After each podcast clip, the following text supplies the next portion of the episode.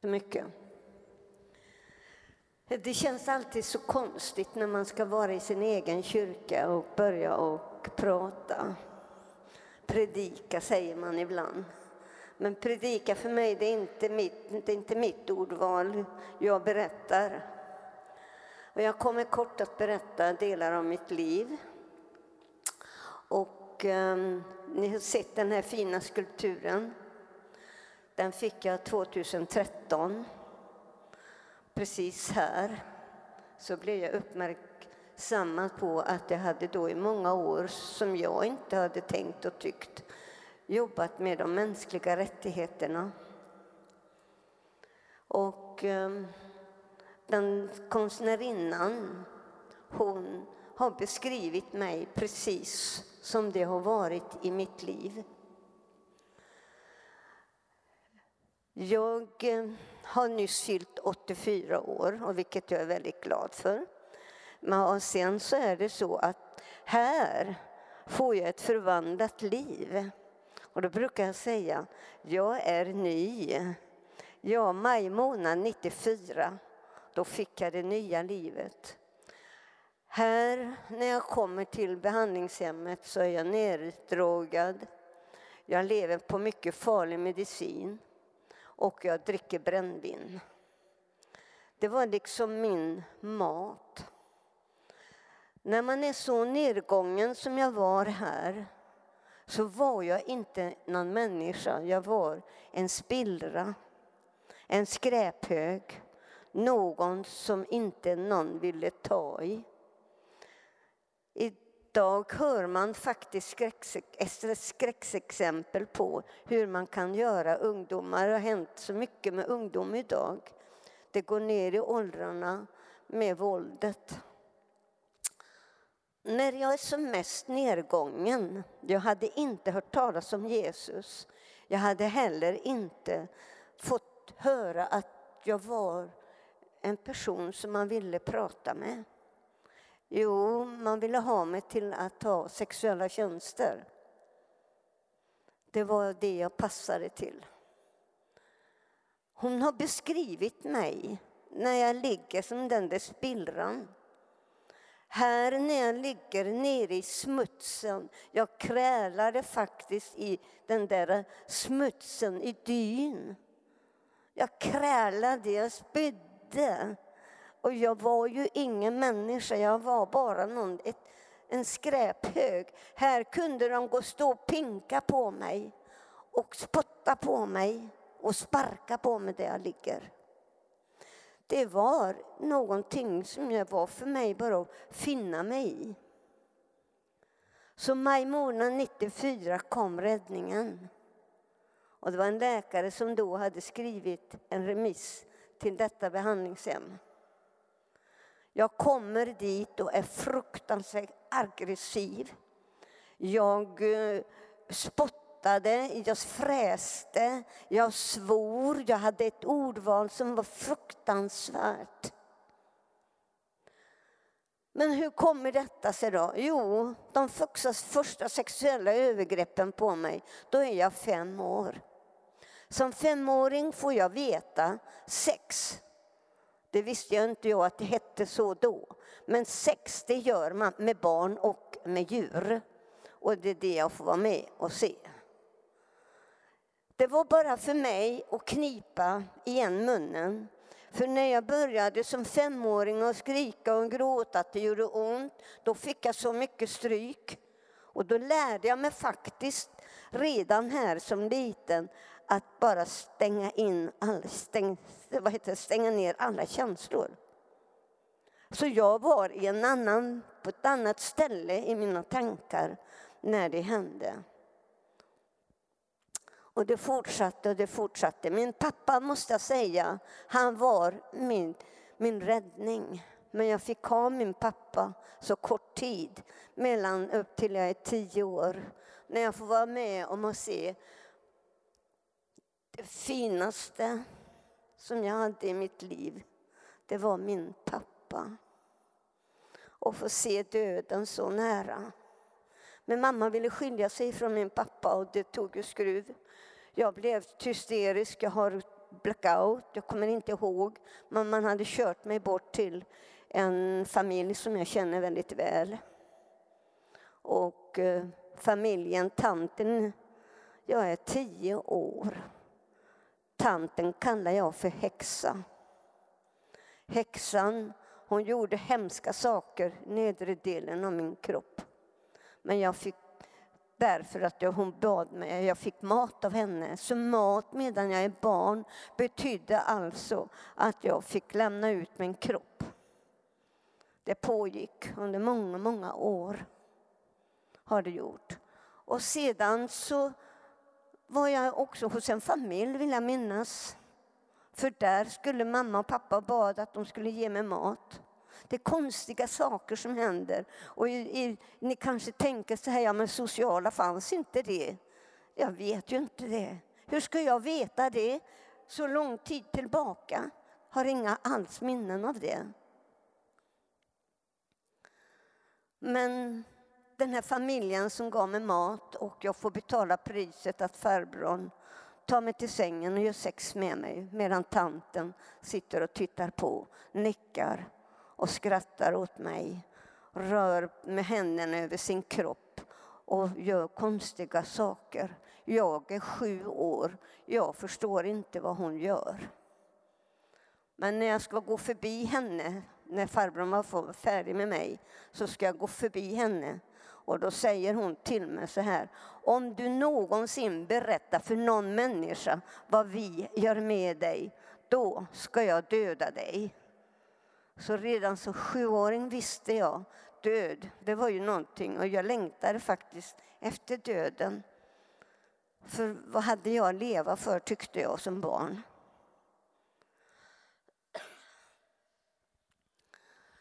Men jag säger tack vare att den här läkaren gjorde någonting. Tack vare att läkaren tog tag i det att skicka mig till detta behandlingshem. Och att jag där fick mötet med Jesus, det är ju att tack att jag lever idag och har fått ett helt nytt liv. Jag är en tonårsflicka idag. Jag älskar livet. Ja, det är så himmelens, får man säga himmelens roligt? Ja, det får man va, prästen? Nu har två präster här så jag får hålla mig i skinnet. Bäst att passa sig. Men när man nu som barn och här som liten får vara med om allt det här, då börjar det ju också då att få se hur, när mamma hade skilt sig, och få se hur min styvpappa drack skokräm. Nej, han, drack, han åt skokräm, heter det. Jag sitter mitt emot honom vid köksbordet och så brer han svart skokräm på sin smörgås och så äter han. Och hur tror ni det syntes mellan tänderna på honom? Och det luktade så äckligt. Och han drack tesprit. Han drack, det var med någonting med tinner, han sniffade. Alltså, det var så mycket konstiga som jag inte har namn på men som han använde. Och han blev konstigare och konstigare i huvudet. Och här får jag se när han dricker hembränt som han själv gjorde och sen sålde. Och så sedan få se min styrpappa krypa på golvet och plocka efter småjävlar, som han sa. Och så var jag också en lilljävel. Och så kommer han bort till mig och så säger han, nu sitter en till här. Och han tar tag om min hals och börjar och, och dra åt halsen. Jag förlorar luft. Jag svimmar väl. Men här, förstår ni, ni som är präster, förstår ni vad jag säger nu? Att det här är ett Guds under att här lyfts handen bort ifrån min hals och jag får luft tillbaka. Det finns ju ingen annan människa som har gjort det. Det måste ju ha varit en ängel. Eller? Nej. Jo, så jag ska nicka. Det är bra, jag får med lite grann. Men här har jag fått varit med om sen jag föddes egentligen. Egentligen skulle jag inte ha fötts. Jag var ett oönskat barn. Pappa älskade mig. Men jag tror att ändå så var jag inte önskvärd. En annan gång så fick han också sån här snurr i huvudet. Och då skulle han skjuta mig så han tar hagelgeväret och riktar kolven emot mitt bröst. Och jag ropar, jag är 11 år, jag glömmer aldrig det. Jag ropar till min styvpappa, skjut mig, skjut mig, jag vill inte leva. Och så tryckte han av. Men vet du vad Mattias, han var så full, han hade glömt att lägga patroner i bössan. Annars hade det bara varit en fläck om mig, eller hur Mattias? Ja. Och vad arg jag var på honom. Men sådana hände, hände under min ungdom, med barndomstiden. Och jag flyr då min, jag flyr hemmet och är 14 år. Jag tycker faktiskt jag var riktigt tuff att jag vågade fara iväg, fly iväg. Och här kommer jag till ett café. Och här tog de emot mig. Och här får jag då lära mig att koka kaffe, lära mig servera, lära mig att inte vara så rädd. Men vet ni att jag var så vansinnigt trasig här som flicka. Så när jag kommer in i kaféet så minns jag att det första hon gör med mig, då tar hon och klär av mig naken. Och jag var ett lydigt barn ska ni veta, mycket lydig. Hon klär av mig naken. Jag står där med den främmande kvinnan naken. Och så vet ni, jag är 14 år. Kan ni tänka er in mig nu som 14-årig flicka? Så tänk mina första tankar så är det så här. Jaså, jaha, det ska vara så här också. Är ni med nu? Nej. Jo. Jag tänkte så här att nu ska tanten ta mig till sängen och så kommer hennes man och ska ha sex med mig. Det var min tanke. Jag rymmer när jag är 14. Då hade jag fått nog. Och få eh, komma till det här eh, kaféet och få det här mottagen. Hon tar mig i handen och leder mig till badrummet. Hur såg jag ut tror ni? 14 år. Hur var jag klädd? Hon var så försiktig. Hon visste inte hur väl hon ville tvåla in mig. Och jag tänkte så här, det var så ljuvligt. Det får inte ta slut, det får inte sluta där nu. Låt, jag får bara vara med om detta, ville jag. Och sen fick jag fina flickkläder och började då att arbeta där. Jag längtar efter min pappa. Jag var ofta ute och gick mina enskilda prom promenader. Längtade efter pappa. Så kommer det en kvinna fram till mig. Jag tror inte jag sett något så vackert. Som 16-åring får jag se ett av det absolut... Ja, ja. Hon var så vacker. Och så kommer hon fram till mig och så säger, säger åh vad söt du är. Jag blev blixtkär i henne på en gång. Precis som kungen med drottningen. Det sa bara klick. Var det klick han sa? Det sa bara klick. Och jag fick flytta hem till henne, så jag lämnade kaféet och flyttade. Och så kom jag till henne, hon blev min låtsasmamma. Och här vill jag ska ni lägga på era, era minnen vad som hände nu. Jag användes till sex, både i skolan. Magistern använde mig till sex på rösten, för jag var inte värd något annat. Han kallade mig för efterbliven och ful. Det var vad jag fick veta. Mina klasskamrater stämde in i det, för magistern sa ju vad de skulle göra för något. Jag var söt.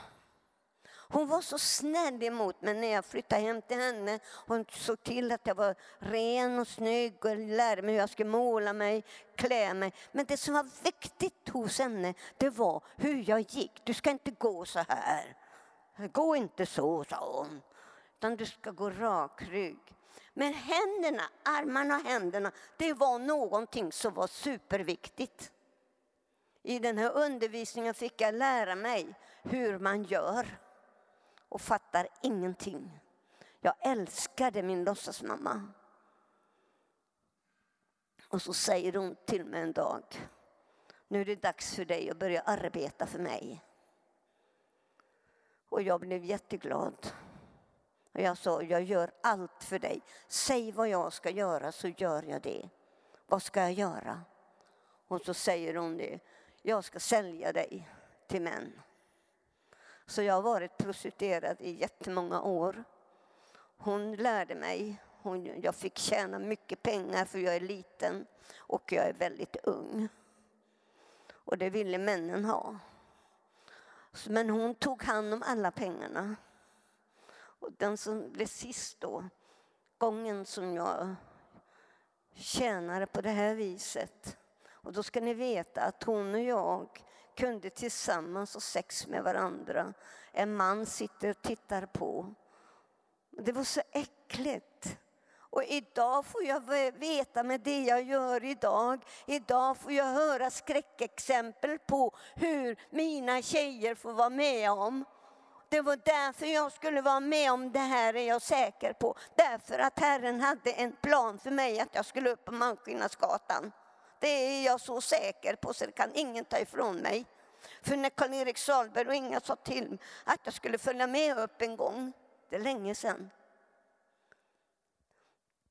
Och då kände jag när jag kom upp, och då sa jag till Karl-Erik Salberg, här vill jag vara.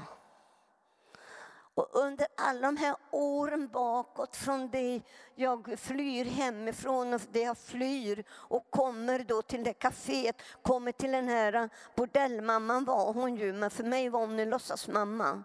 Och sista gången som jag säljer mig, då var det en man jag säljer mig till, så tar han kniven och sätter han sätter den i halsen här på mig och så ska han börja att skära medan han har sex vill han se blod. Och det här kan jag få höra idag. Det, det är inget konstigt. Men jag har fått med om det. Och jag tror varför jag fått allt det här och varför jag fått varit med om allt det, det är för att jag ska ut och jobba med tjejer som går i prostitution. Jag är helt övertygad om det. Och nu är jag inne på mitt 25 år i stort sett varenda fredagnatt. Så i natt när jag har lämnat här ska jag gå upp på min gata. Och här får jag möta mina tjejer. Jajamän. Det är därför jag är var. Jag, ni ser, jag har inte klätt mig fint. Jag, jo, jag har klätt mig lite fint. Men här började alltså mitt arbete på Malmskillnadsgatan. Och det började ju då för ungefär, jag är inne på min 25 år nu. Och sedan så jobbar jag också då med tjejer som har skyddat identitet. Varför har jag det, fått det också? Jo, när jag är väldigt ung. För då när jag eh, träffar killar så får jag vara med om mycket svår misshandel. Jag har varit med om otaliga våldtäkter. Och sen får jag veta att jag är ful. Så den... Jag vet inte om jag hade någon bild på... Jag kommer inte ihåg hur det var. Kan vi få en bild? Ja. Ni som läser Bibeln i Psaltaren 30.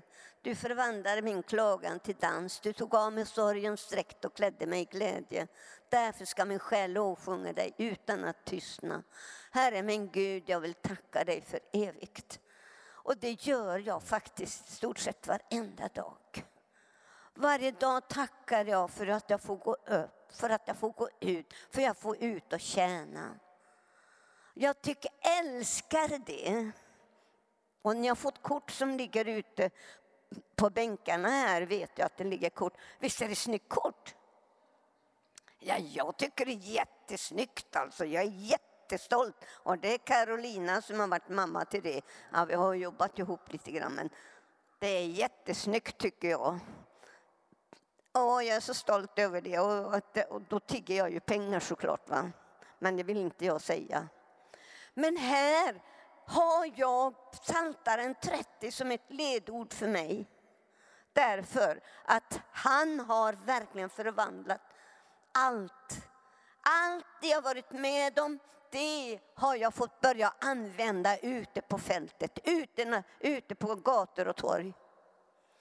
Kan vi ta en bild till kanske? Sen kom förlåtelsen. Och då när min andlige pappa sa till mig när jag fick, genom, fick vara med om frälsningen där maj månad 94. Det var stort. Och sen säger han till mig också, har ni varit med om det någon gång? Förresten, har ni varit med, jag måste ställa den här lite grann. Har ni varit med om det? Där, när Jesus säger så här, kom ni som är ute och, och predikar och sånt. Då säger man, kom. Jesus säger det, kom.